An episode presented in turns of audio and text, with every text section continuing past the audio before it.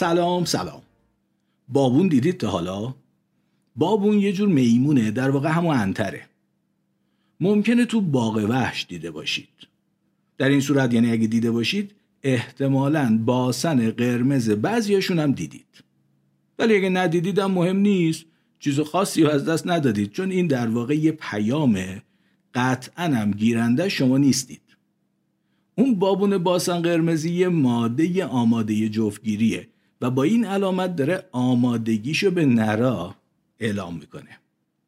همونجور که تقریبا تمام پرنده های نری که آواز می‌خونن در واقع دارن به ماده های همگونه خودشون پیشنهاد جفتیابی و جفتگیری میدن. این یه پیام جفتیابیه. شما اگه فکر می‌کنید اونا دارن واسه شما آواز می‌خونن در واقع بیخودی به خودتون می‌گیرید. گیرنده اون پیام شما نیستید. حالا ممکنه بگید خب ما هم از شنیدن آوازشون لذت می‌بریم. درسته. در واقع شما برخلاف پرنده های ماده آواز اون پرنده رو صرفا به قصد لذت میشنوید. من رضا امیرم و خوشحالم که تونستم با قسمت سیوم پادکست مهرنگیز بیام پیشتون. ممکنه بدونید اینجا کار من سرک کشیدن به بعضی ویژگی های آدمی زاده و هدفم اینه که خودمونو کمی بهتر بشناسیم. اگه این اولین بارتونه که صدا و کار منو میشنوید خب امیدوارم آخرین بارتون نباشه. و اگه اولین بارتون نیست خوشحالم که بار قبلی آخرین بارتون نبوده. خلاصه هر چندمین بارتونه خوش اومدید منت گذاشتید و از این حرفا ولی دیگه بریم سراغ موضوع اصلی این قسمت که خیلی هم مهمه یه جورایی هم ادامه موضوع قسمت قبلیه. آماده اید؟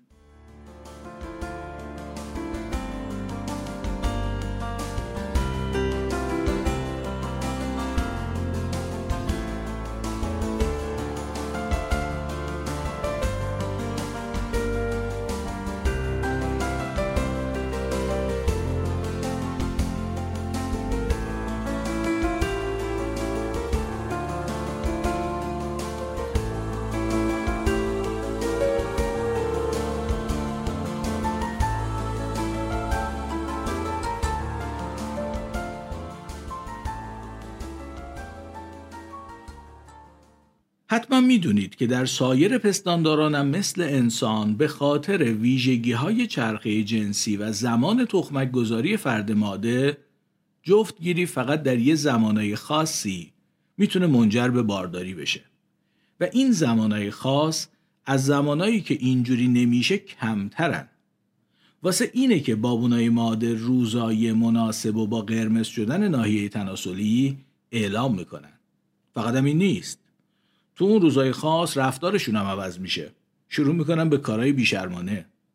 بوی بدنشون هم تغییر می‌کنه. خلاصه یه کاری می‌کنن که یه بابون نر کور و کرم بتونه بفهمه ماجرا چیه و چیکا با بکنه. به این ترتیب باسن قرمز رفتارای بیشرمانه و بوی خاص بدن پیامایی هستند که ماده صادر می‌کنه و نر دریافت می‌کنه. معنیشون هم آمادگی ماده برای باردار شدنه. قبل از اینکه این حرف سوء تفاهم ایجاد کنه و فکر کنید من دارم میگم بابون ماده این پیاما رو آگاهانه صادر می‌کنه باید بگم که اصلا اینطور نیست. همونجور که این بابون ماده و اون نری که قراره به وسال ایشون برسه درکی از ارتباط جفتگیری با فرزندآوری ندارن. متوجه نمی‌تونن بشن این کاری که الان قراره بکنن با فرزندی که چند ماه آینده به دنیا خواهد اومد چه ارتباطی داره؟ این پیاما هم آگاهانه نیستن. در واقع شاید به جای اینکه بگم این پیاما رو فرد ماده صادر می‌کنه و نر دریافت می‌کنه بهتر باشه بگم این پیاما رو بدن فرد ماده صادر می‌کنه. این پیاما رو دستگاه تولید مثل فرد ماده صادر می‌کنه و علاوه بر فرد نر خود فرد ماده هم در واقع یه جوری گیرنده این پیام هاست. شما تا حالا نشده بدنتون بهتون پیامی بده؟ نشده؟ روزی ده ها بار این اتفاق میفته مثلا مسانه پر پیام میده حالا وقتشه. شما تشریف می‌برید اون اتاقکی که همه تنهایی میرن و اون کاری که باید بکنید و می‌کنید. یا مثلا قند خونتون میاد پایین بدن پیام گرسنگی میده شما میرید سر یخچال. غلظت مایعات بدن میره بالا بدن پیام تشنگی میده شما آب می‌خورید. یه جاییتون پیام خارش میده میخارونیدش. بازم بگم گمونم مفهوم پیام دیگه باید روشن شده باشه. پیام ممکن از یه فرد صادر بشه فرد دیگری که دریافتش می‌کنه رفتارش در نتیجه دریافت اون پیام عوض میشه. مثلا آواز پرنده های نر به قصد جفتیابی گیرندش ماده ها هستن. ماده هم وقتی اون پیام رو دریافت می‌کنه و می‌فهمه که این چی میگه در پاسخ به این پیام رفتارش عوض میشه.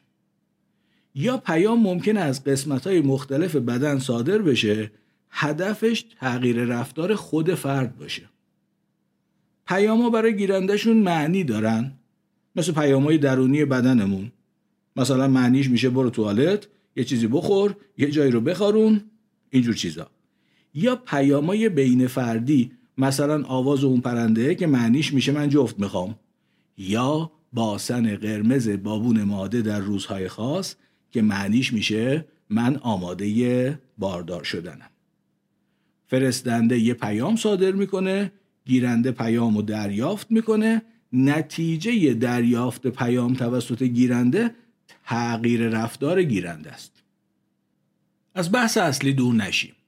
بابون ماده خودش هم یکی از گیرنده های پیاماییه که در واقع دستگاه تولید مثلش صادر کرده. نشون به اون نشون که در اون زمان خاص یعنی زمان تخمک گذاری رفتار خود فرد ماده هم تغییر می‌کنه. یه حشره در وجود این بابون ماده هست. وقتای دیگه این حشره تو قسمت های تحتانی بدن زندگی می‌کنه. ولی موقع تخمک گذاری در نتیجه اون فرایندهایی که در دستگاه تولید مثل اتفاق افتاده و او رو آماده باردار شدن کرده این حشره میاد بالا. اصطلاحا میگن زده بالا. نتیجه این میشه که فرد ماده ای که حشره وجودیش زده بالا میره سراغ نرا پشتشو می‌کنه طرفشون و دلا میشه. پس در واقع دستگاه تولید مثل از طریق اون حشره پیامی به خود فرد ماده داده رفتار فرد ماده عوض شده همزمان با قرمز شدن ناحیه تناسلی و تولید بوی خاص بدن و البته اون رفتار بیشرمانه ماده پیام به نرها هم می‌رسه رفتار اونا هم عوض میشه حشره وجودی اونا هم می‌زنه بالا خلاصه در نتیجه مذاکراتی انجام میشه که نتیجهش چند ماه بعد اعلام خواهد شد. موضوع مهم اینه که اون پیامای صادر شده از دستگاه تولید مثل فرد ماده شانس موفقیت مذاکرات رو تا حد خیلی زیادی افزایش میده. فراموش نکنید که بیشتر وقتا چون دستگاه تولید مثل ماده آماده نیست مذاکرات بی نتیجه خواهد بود. کار اون پیاما همینه که مذاکرات در زمان مناسب انجام بشه یا از اونوری بگم. در زمان نامناسب انجام نشه. اینجوریه که اون پیاما باعث میشن شانس موفقیت مذاکرات تا حد خوبی بره بالا. هدف این پیاما در واقع انجام کار درست در زمان مناسب و اجتناب از کاری در زمان نامناسبه. اجتناب از کاری در زمانی که به اون نتیجه مطلوب ختم نمیشه. مثل پیامای گرسنگی و سیری. پیامای گرسنگی و سیری هدفشون اینه وقتی بدن ما به غذا نیاز داره بخوریم وقتی نیاز بدنمون برطرف شد دیگه نخوریم دیگه. درسته؟ خب راستش نادرست نیست. ولی دست کم در مورد آدمیزاد موضوع همیشه پیچیده تره. مثلا به راحتی ممکنه ما گرسنه نباشیم ولی چیزی بخوریم. چرا؟ صرفا به قصد لذت.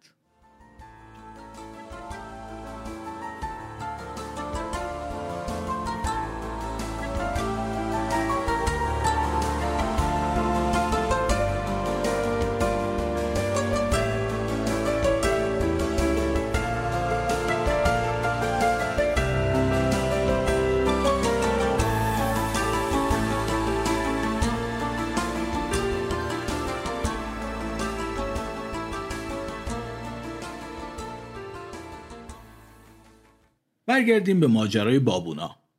به نظر میاد این بزرگواران خیلی اهل جفتگیری صرفاً به قصد لذت نیستن. پس بیشتر اوقات تمایلی به جفتگیری نشون نمیدن. موقع مناسب دستگاه تولید مثل همه رو خبر می‌کنه. دستگاه تولید مثل فرد ماده. همه رو خبردار می‌کنه که الان وقتشه. حشره وجودی فرد ماده می‌زنه بالا. نرم پیامهایی رو از طریق بینایی و شنوایی و بویایی دریافت می‌کنه. حشره وجودی اونم می‌زنه بالا. مذاکرات انجام میشه. حشره ها میخوابه و خلاص. میره تا بعد از اینکه نتیجه مذاکرات به دنیا بیاد و از شیر گرفته بشه و اگه عمری بود دوباره پیامی صادر بشه و دور بعدی مذاکرات و اینا. در این فاصله هم حشره وجودی هر دوی اینها پایینه. بابونای عزیزمون مشغول زندگی عادی بابونی خودشون هستن. خیلی هم لوس و بیمزه. انگار یه کسایی فقط وقتایی که گرسنه میشن یه چیزی بخورن وقتی گرسنه نیستن هیچ چی نخورن. یعنی هیچ وقت چیزی رو صرفا به قصد لذت نخورن. می‌بینید چقدر لوس و بیمزه به نظر میاد؟ خب چون ما آدمیم. به این ترتیب امیدوارم متوجه شده باشید. در بابونا دو تا ویژگی رفتار جنسی رو هدایت می‌کنه. هدایت می‌کنه واسه چه منظوری؟ که با بیشترین موفقیت تولید مثلی و فقط در زمان مناسب اتفاق بیفته. یکی وجود پیامایی که رفتار خود فرد ماده و نرهای اطرافش رو در زمان مناسب برای جفتگیری تغییر میده. دوم اینکه این بزرگواران ظاهرا نیازی به جفتگیری صرفا به قصد لذت احساس نمی‌کنن. احتمالا اون موقع که وقتشه و جفتگیری می‌کنن از این کار لذت می‌برن ها ولی در زمانهای دیگه اصلا دلشون نمی‌خواد. یا دست کم از این نظر اصلا با آدمیزاد قابل مقایسه نیستند که همیشه حشره وجودش بالاست. در واقع میشه اینجوری فکر کرد. جونوری مثل آدمیزاد که همیشه حشره وجودش بالاست و همیشه مشغوله نیاز به علامت نداره که. ولی بابون که در حالت عادی دنبال جفتگیری نیست موقعی که باید جفتگیری کنه یه چیزی باید رفتارش رو تغییر بده. بهتر از من می‌دونید که تو آدمیزاد کسر خیلی کوچیکی از جفتگیری ها به هدف فرزندآوری انجام میشه. حتی اگه اونایی که به این هدف نیست ولی ناخواسته به فرزندآوری منجر میشه رو هم با موارد هدف من جمع کنیم بازم کسر خیلی کوچیکی از کل موارد خواهد بود چرا؟ چون حشره وجودی آدمیزاد تقریبا همیشه بالاست و تا حالا احتمالا متوجه شدید که این موضوع با نبودن پیام های نشون دهنده زمان مناسب در انسان هم ارتباط داره ما چنین پیام هایی نداریم. امیدوارم فراموش نکرده باشید که اینجا کار من سرک کشیدن به بعضی ویژگی های جانوری به نام انسانه نه بابون و نکته اینه که در انسان خبری از پیام های صادر شده از دستگاه تولید مثل ماده که هم باعث تغییر رفتار خانوما در زمان تخمک گذاریشون بشه و هم آقایون خبردار کنه نیست. یا شاید بهتر باشه بگم اگه هم هست اونقدر ضعیف و نامحسوسه که عملا در حد نبودنه سوال اینه که چرا؟ چرا در انسان چنین علائمی وجود نداره یا انقدر ضعیف و نامحسوسه؟ و این سوال موقعی جدی میشه که بدونیم بیشتر پستانداران از این نظر شبیه بابونا هستن یعنی فقط در زمانهای خاص و مناسب جفتگیری می‌کنن غیر از اون زمانا خیلی تمایلی به رفتار جنسی ندارن البته موضوع مثل همیشه خیلی پیچیده است. موارد متعدد و متنوعی بین جانوران غیر انسانی پیدا میشه. در بعضی گونه هم دانشمندان با دلایلی متقاعد شدن که رفتار جنسی صرفا به قصد لذت وجود داره.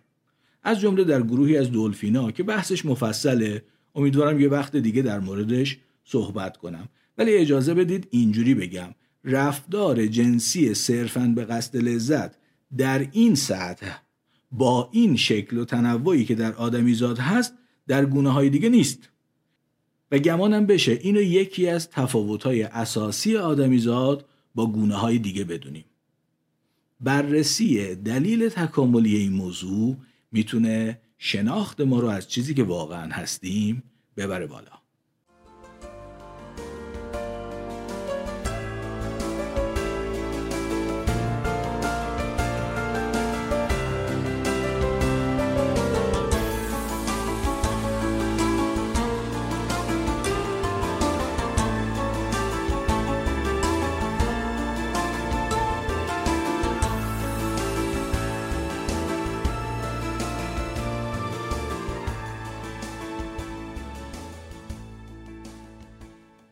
معتقدیم هر چیزی که در جانداران هست نتیجه تکامله یعنی با انتخاب طبیعی شکل گرفته. دقیق ترش میشه این که از بین حالتهای مختلف و متنوعی که با فرایندهای تصادفی ژنتیکی مثل جهش به وجود اومدن در هر جاندار و در هر شرایطی بعضیاش از بقیه بهتر بوده. بعضی از ویژگی ها از بقیه بهتر بوده. یعنی اونایی که اون ویژگی ها رو داشتن اونایی که اونجوری بودن بقا و تولید مثلشون از بقیه بیشتر بوده طبعا اونا ویژگی خودشون رو می‌تونستن در نسل های بعدی بیشتر تکثیر کنن یه عده هم در طرف مقابل ویژگی هایی داشتن که خیلی خوب نبوده و این ویژگی ها رفته رفته در جمعیت نسل به نسل کمتر می شده. مثلا می‌تونیم فرض کنیم که گروهی از اجداد بابون ها مثلا در چند میلیون سال قبل مثل ما بودن. یعنی علائم مربوط به زمان تخمک گذاری رو نداشتن. و مثل ما وقت و بی وقت جفتگیری می‌کردن. به نظر میاد این پلن برای بابون ها جواب نیست. چرا؟ چون حذف شده. برفرض که بابون ها چنین اجدادی با چنین ویژگی هایی داشته باشن در گذشته ولی ما امروز این ویژگی رو در اونها نمی‌بینیم. چی می‌بینیم؟ می‌بینیم که جفتگیریشون هدایت میشه تنظیم میشه که با بیشترین موفقیت صاف بزنه به هدف. اما مشخصا برای اجداد ما عکس این وضعیت اتفاق افتاده و سوال مهمی که قراره بهش پاسخ بدیم اینه که چرا؟ نزدیکترین خیشاوندان تکاملی ما یعنی شامپانزه ها از این نظر خیلی به بابون ها شبیه دارن و با ما فرق دارن. ممکنه بدونید جدایی اجداد ما از اجداد شامپانزه های امروزی حدوداً 5 تا 7 میلیون سال پیش اتفاق افتاده. یعنی حد اکثر 7 میلیون سال پیش یه گونه ای ما فکر می‌کنیم وجود داشته که جد مشترک ما و شامپانزه های امروزی حساب میشه. و احتمالا اون گونه هم علائم تخمک گذاری داشته. ولی راستش فرقی هم نداره که داشته یا نداشته. در هر دو صورت ما قراره به یه سوال جواب بدیم. اگه جد مشترک ما با شامپانزه ها علائم تخمک گذاری داشته باید به این سوال جواب بدیم که پس چجوری از اونها تا برسه به ما این علائم حذف شده؟ چون حتما برای ما نداشتن این علائم بهتر بوده که حذف شده دیگه. و اگه جد مشترک مثل ما بوده یعنی علائم تخمک گذاری رو نداشته خب ما می‌بینیم این علائم در شامپانزه ها به وجود اومدن. پس زمان لازم و کافی وجود داشته دیگه که در شامپانزه به وجود اومده می‌تونست در ما هم به وجود بیاد. خب چرا در ما به وجود نیومده؟ بازم این نشون میده اوضاع گونه ما یه جوریه که برای بقای این گونه بهتر بوده پیام ها یا علائم مربوط به تخمک گذاری وجود نداشته باشه. برای بقای گونه ما بهتر بوده که افراد به جای اینکه مذاکرات و فقط در زمان مناسب و با بیشترین شانس تولید مثل انجام بدن وقت و بی وقت مشغول مذاکره باشن. و طبعا کنار نبودن علائم تخمک گذاری حشره وجودی همیشه بالا تمایل بالا برای مذاکرات وقت و بی وقتم جزء ویژگی هایی که برای اجداد ما مطلوب حساب می شده سازگار حساب می شده در نتیجه اونایی که اینجوری بودن بهتر از بقیه تولید مثل کردن و ژنهای این ویژگی ها رو به شکلی که بهتر از من می‌دونید منتقل کردن به ما. ما در واقع فرزندان اون دسته از اجدادمون هستیم فرزندان اون دسته از پیشینیانمون هستیم که تخمک گذاریشون علامت محسوس واضحی نداشت. خودشون هم حشره وجودی هموار بالا داشتن. وقت و بی وقت به مذاکره می پرداختن سوال اینه چی باعث شده اینا برای ما ویژگی های مطلوب باشه؟ در حالی که مثلا در شامپانزه ها و بابون ها اینطوری نیست.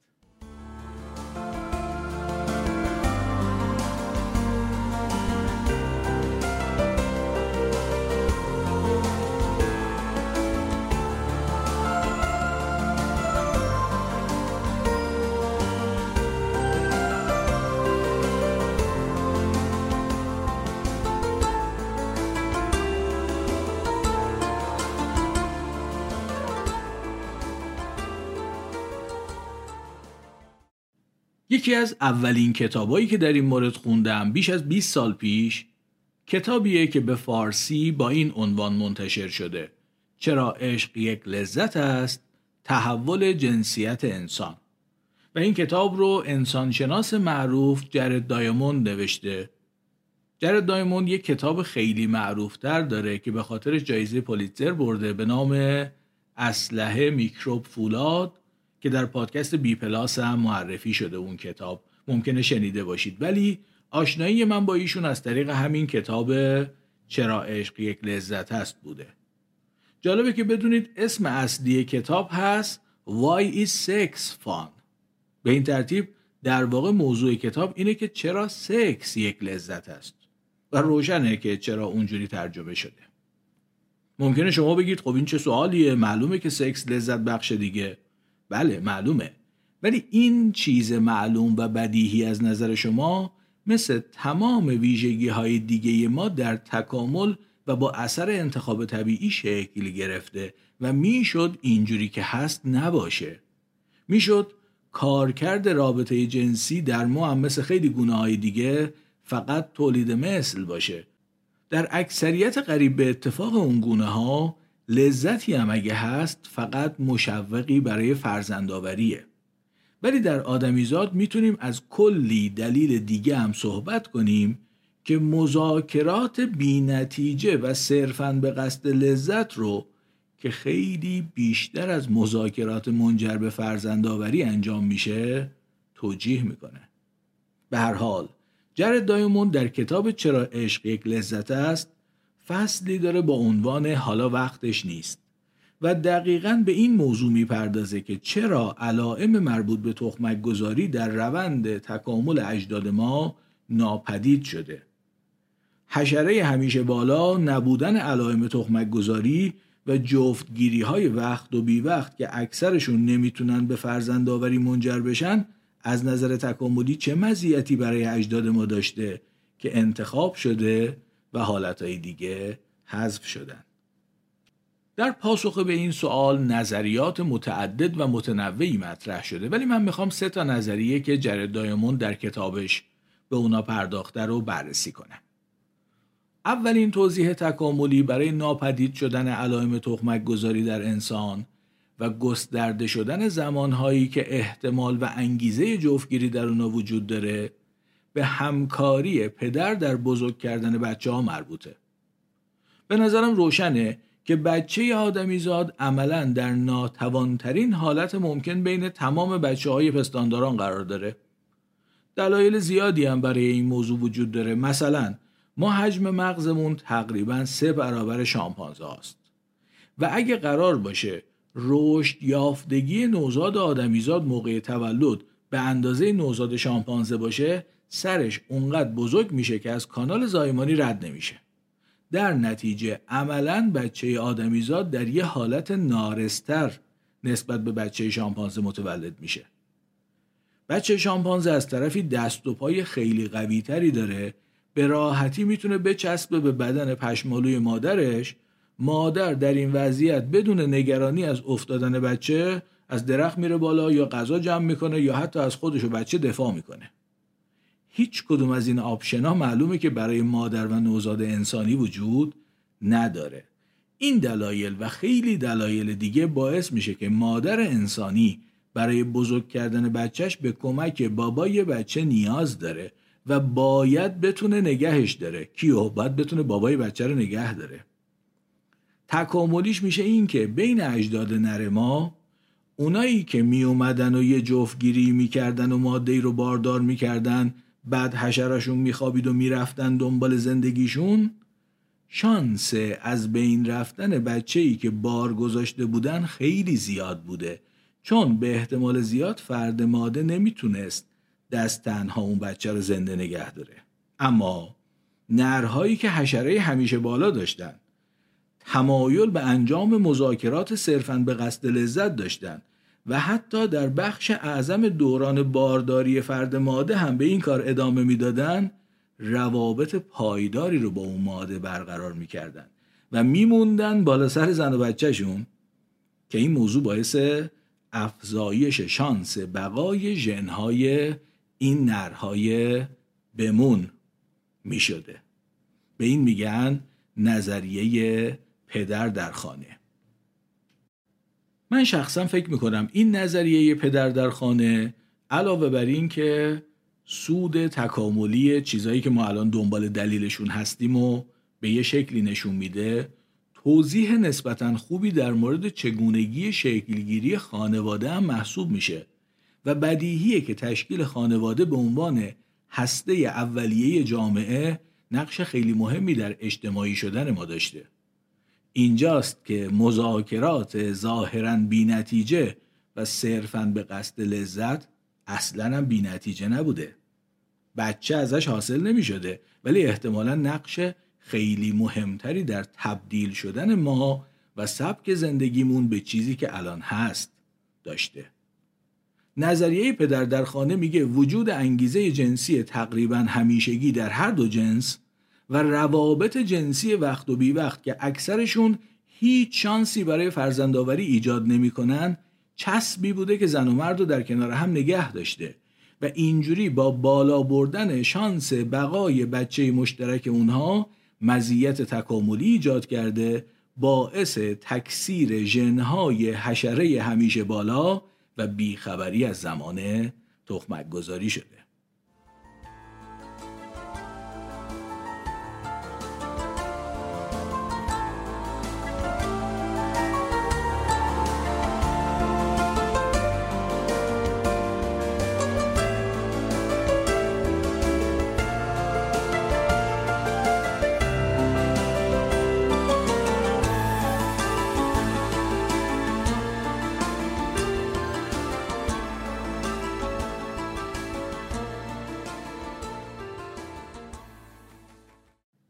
توضیح دوم کاملا با قبلی متفاوته و اسمش هست نظریه پدران متعدد.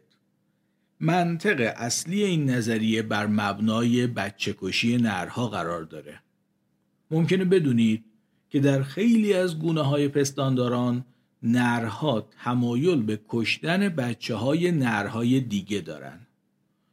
توضیح تکاملی این کارشون هم اینجوریه که با کشتن بچه های نرهای دیگه هم ژنهای نرهای رقیب رو از خزانه ژنی حذف می‌کنن هم فرصتهای تولید مثلی بیشتری برای خودشون ایجاد می‌کنن. طبق معمول امیدوارم متوجه باشید که اصلا اصلا این چیزایی که ما می‌فهمیم برای خود اون نر بچه کش قابل درک نیست. اون صرفا داره از تمایلات غریزی خودش پیروی می‌کنه. نکته اینه که ژنها می‌تونن چنین تمایلات و انگیزه هایی ایجاد کنن. مثلا در این مورد به سادگی ما می‌تونیم سه تا ترکیب ژنتیکی رو در نظر بگیریم. فرض کنید ترکیب ژنتیکی اول باعث میشه نر دارنده این ترکیب بین بچه های خودش و دیگران فرقی نذاره و با همه مهربون باشه. ترکیب ژنتیکی دوم باعث میشه نر دارنده این ترکیب بین بچه های خودش و دیگران فرقی نذاره و همه رو بکشه.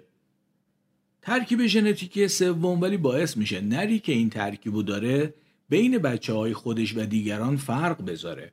با بچه های خودش مهربون باشه و هر بچه ای رو که مطمئن بود بچه خودش نیست در اولین فرصتی که گیر آورد بکشه. به روشنی میشه دید که ترکیب سوم از نظر تکاملی از اولی و دومی موفق تره و بهتر و بیشتر به نسلهای بعدی منتقل میشه.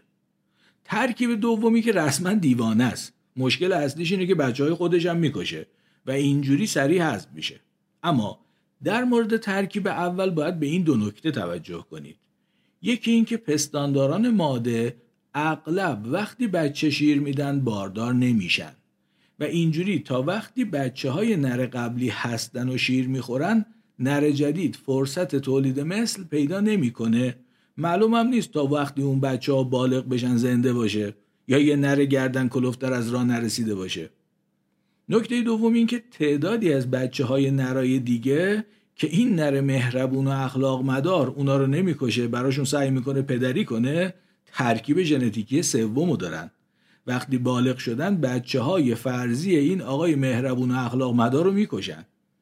و اینجوری هم ژنهای مهربونی و اخلاق مداری کمتر تکثیر میشه. چون هی باید صبر کنه اونا بچهشون از شیر بگیرن باشون جفتگیری کنه دیگه. و هم تعدادی از جنهای این آقای مهربون و اخلاق مدار توسط نامهربونهای بی اخلاق حذف میشه. حالا در چنین فضایی که نرهای دارای ترکیب ژنتیکی سوم موفقترن و فراوون میشن یه راه محافظت از بچه ها اینه که هر کدوم از این نرا یه شانسی یه احتمالی برای پدر بودن داشته باشه که اون بچه ای رو که با یه شانسی پدرشه نکشه. مثلا شامپانزه ماده در زمان تخمک گذاری علامتدار خودش سعی می‌کنه با بیشتر نرهای گروه یا اگه شد با همشون دست کم یه بار جفتگیری کنه.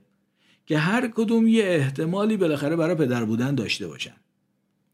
اینجا اگه براتون سواله که اون تو چه اتفاقی میفته پیشنهاد می‌کنم قسمت 21 پادکست که اسمش هست مگه جنگه رو بشنوید. اما نکته اینه که این راهکار شامپانزه ماده در صورتی جواب میده که با همه اون نرها در زمان تخمک گذاریش جفتگیری کنه چون تخمک گذاریش معلومه علامت داره. اگه خارج از اون زمان با نری جفتگیری کنه خب اون نره شانس پدر بودن نداره و اون میشه یک قاتل بالقوه که فردا این بچه رو بکشه. در نتیجه اینجوری احتمالا یکم به شامپانزه ماده فشار میاد که در مدت کوتاه به همه نرهای گله فرصت پدر بودن بده. نظریه پدران متعدد میگه احتمالا در اجداد ما هم چنین شرایطی برقرار بوده شرایط بچه کشی و در این شرایط ماده هایی که علامت تخمک گذاری نداشتن بهتر می‌تونستن کاری بکنن که بیشتر یا تمام نرهای گله با تصور اینکه بابای بچه هستن از کشتنش صرف نظر کنن. بچه های ماده های بی علامت شانس بیشتری برای نجات از دست اموهای قاتلشون داشتن و به این ترتیب ژنهای تخمک گذاری بی علامت بهتر تکثیر شدن و به ما رسیدن. پس اینم از نظریه دوم نظریه پدران متعدد. و اما نظریه سوم که در راستای حرفای قسمت قبلیه رو میشه بهش گفت نظریه ضد بارداری. اگه قسمت قبلی که اسمش هست گند زدی جلال الدین رو شنیده باشید احتمالا یادتونه اونجا گفتم آدمیزاد به عنوان تنها گونه ای که ارتباط رفتار جنسی و تولید مثل رو می‌فهمه و انگیزه کنترل بارداری داره و از فهم ارتباط رفتار جنسی و تولید مثل برای کنترل بارداری استفاده می‌کنه باید ویژگی های دیگه ای هم داشته باشه که اینا رو جبران کنه وگرنه تا حالا منقرض شده بود. بخشی از این ویژگی های جبرانی رو تو قسمت قبلی گفتم که یا شنیدید و می‌دونید یا خوب بشنوید که بدونید. اما بخش دیگه ای از این ویژگی ها همین چیزیه که الان دارم در موردش صحبت می‌کنم. پنهان شدن علائم تخمک گذاری فکر می‌کنم خیلی روشنه که در آدمیزاد به عنوان گونه ای که انگیزه کنترل بارداری داره هر ویژگی که به این کار کمک کنه به جلوگیری از بارداری کمک کنه محکوم به حذف شدنه و هر ویژگی که برعکس سر راه جلوگیری از بارداری مانع ایجاد کنه با موفقیت بیشتری به نسلهای بعدی منتقل میشه. در چنین شرایطی معلوم بودن زمان مناسب برای بارداری می‌تونه موفقیت جلوگیری از بارداری رو خیلی بالا ببره. پس از نظر تکاملی چیز خوبی نیست. اینم در نظر بگیرید که زن خیلی انگیزه بالایی می‌تونسته برای جلوگیری از بارداری داشته باشه. چرا که زایمان انسان نسبت به گونه های دیگه سخت و خطرناک و دردناکه. زن انگیزه این رو می‌تونسته داشته باشه که جلوی بارداری رو بگیره و اگر متوجه می‌شده که وقتش کیه این موفقیتش رو در جلوگیری از بارداری میبرده بالا. اما راستشو بخواید در مورد اجداد شکارچی گردآورنده ما نظر من اینه که حتی مردم می‌تونسته انگیزه های قوی جلوگیری از فرزندآوری داشته باشه. حتما می‌دونید بخش اعظم تاریخ تکاملی گونه ما رو اجداد شکارچی گردآورنده تشکیل می‌دادن. اجدادی که یک جا نشین نبودن یک جا نشین بودن کشاورزی و دامپروری نمی‌کردن. برای چنین کسایی که مدام در حال حرکت و در جستجوی غذا بودن غذا پیدا کردنشون هم سخت بود. بچه ای که تا سالها فقط نونخور اضافه است و هیچ کار مثبتی ازش بر نمیاد. دو سه سالی حتی به پای خودش راه هم نمی‌تونه بره چیز خیلی مطلوبی نبوده دیگه. همونجور که گفتم تعجب نمی کنم اگه حتی مردای اون موقع هم انگیزه جلوگیری از به وجود اومدن این بار اضافی و بیمصرف رو می داشتن. زن که خب معلومه چرا باید انگیزه جلوگیری از بارداری رو داشته باشه. ولی من گمان می‌کنم برای اجداد شکارچی گردآورنده ما حتی ممکنه مردها هم انگیزه جلوگیری از بارداری رو داشتن. حالا در چنین شرایطی فرض کنید دو تا قار داریم.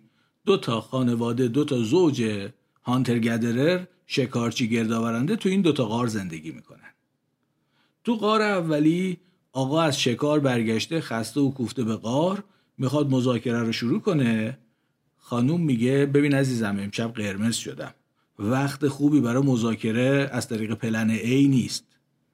ما هم که دنبال دردسر نیستیم و خوشبختانه هم مثل این غار بغلی نیستیم. چندین پلن دیگه هم بلدیم. آقا هم میگه آره راست میگه عزیزم من که علاقه ای ندارم تو هر مهاجرت یه طول انسان ناتوانو با خودمون این بر بکشیم.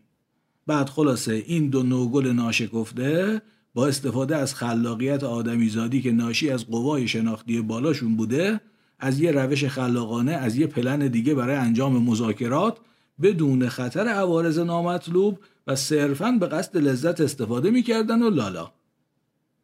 طبعا این دو نوگل ناشکفته که خانوم در زمان مناسب قرمز می شده و آقا هم این درک رو داشته که جلوی بارداری رو با این علامت بگیره به صورت موفقیت آمیزی می‌تونستن جلوی انتقال ژنهای این موفقیتشون رو به نسل بعدی بگیرن. حالا در چنین شرایطی در قار بغلی که خانوم هیچ وقت قرمز نمی‌شد آقا هم همیشه تمایل به مذاکره داشت همیشه هم از پلن A استفاده می‌کرد. تو این شرایط معلومه دیگه این که گونه ما منقرض نشده به همت آقا و خانوم قار بغلی بوده. اونا باعث شدن گونه ما منقرض نشه. ما همه بچه های آقا و خانوم قار بغلی هستیم. واسه اینه که ما هم مثل اوناییم.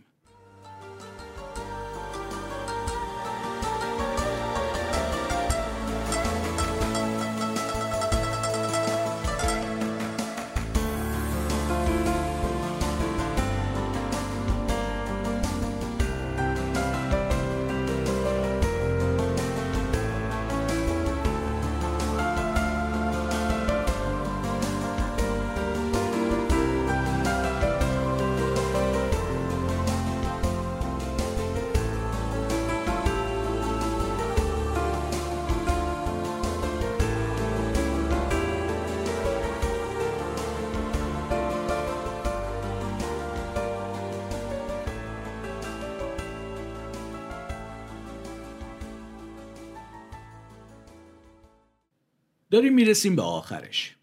ما امروز اطلاعاتمون در مورد چرخه جنسی و وقایش خیلی زیاده و وسایل و روشهایی هم در اختیار داریم که مثلا تغییرات مقدار هورمون ها یا تغییرات جزئی دمای بدن و چیزهای دیگه ای رو در چرخه های جنسی افراد مختلف بررسی کنیم تا بتونیم تخمک گذاری و زمانش رو تشخیص بدیم. یا از همه ساده تر می‌تونیم یه تقویم برداریم با توجه به تاریخ شروع دوره جنسی تخمین بزنیم که تخمک گذاری بعدی کی انجام میشه یا تخمک گذاری قبلی کی اتفاق افتاده.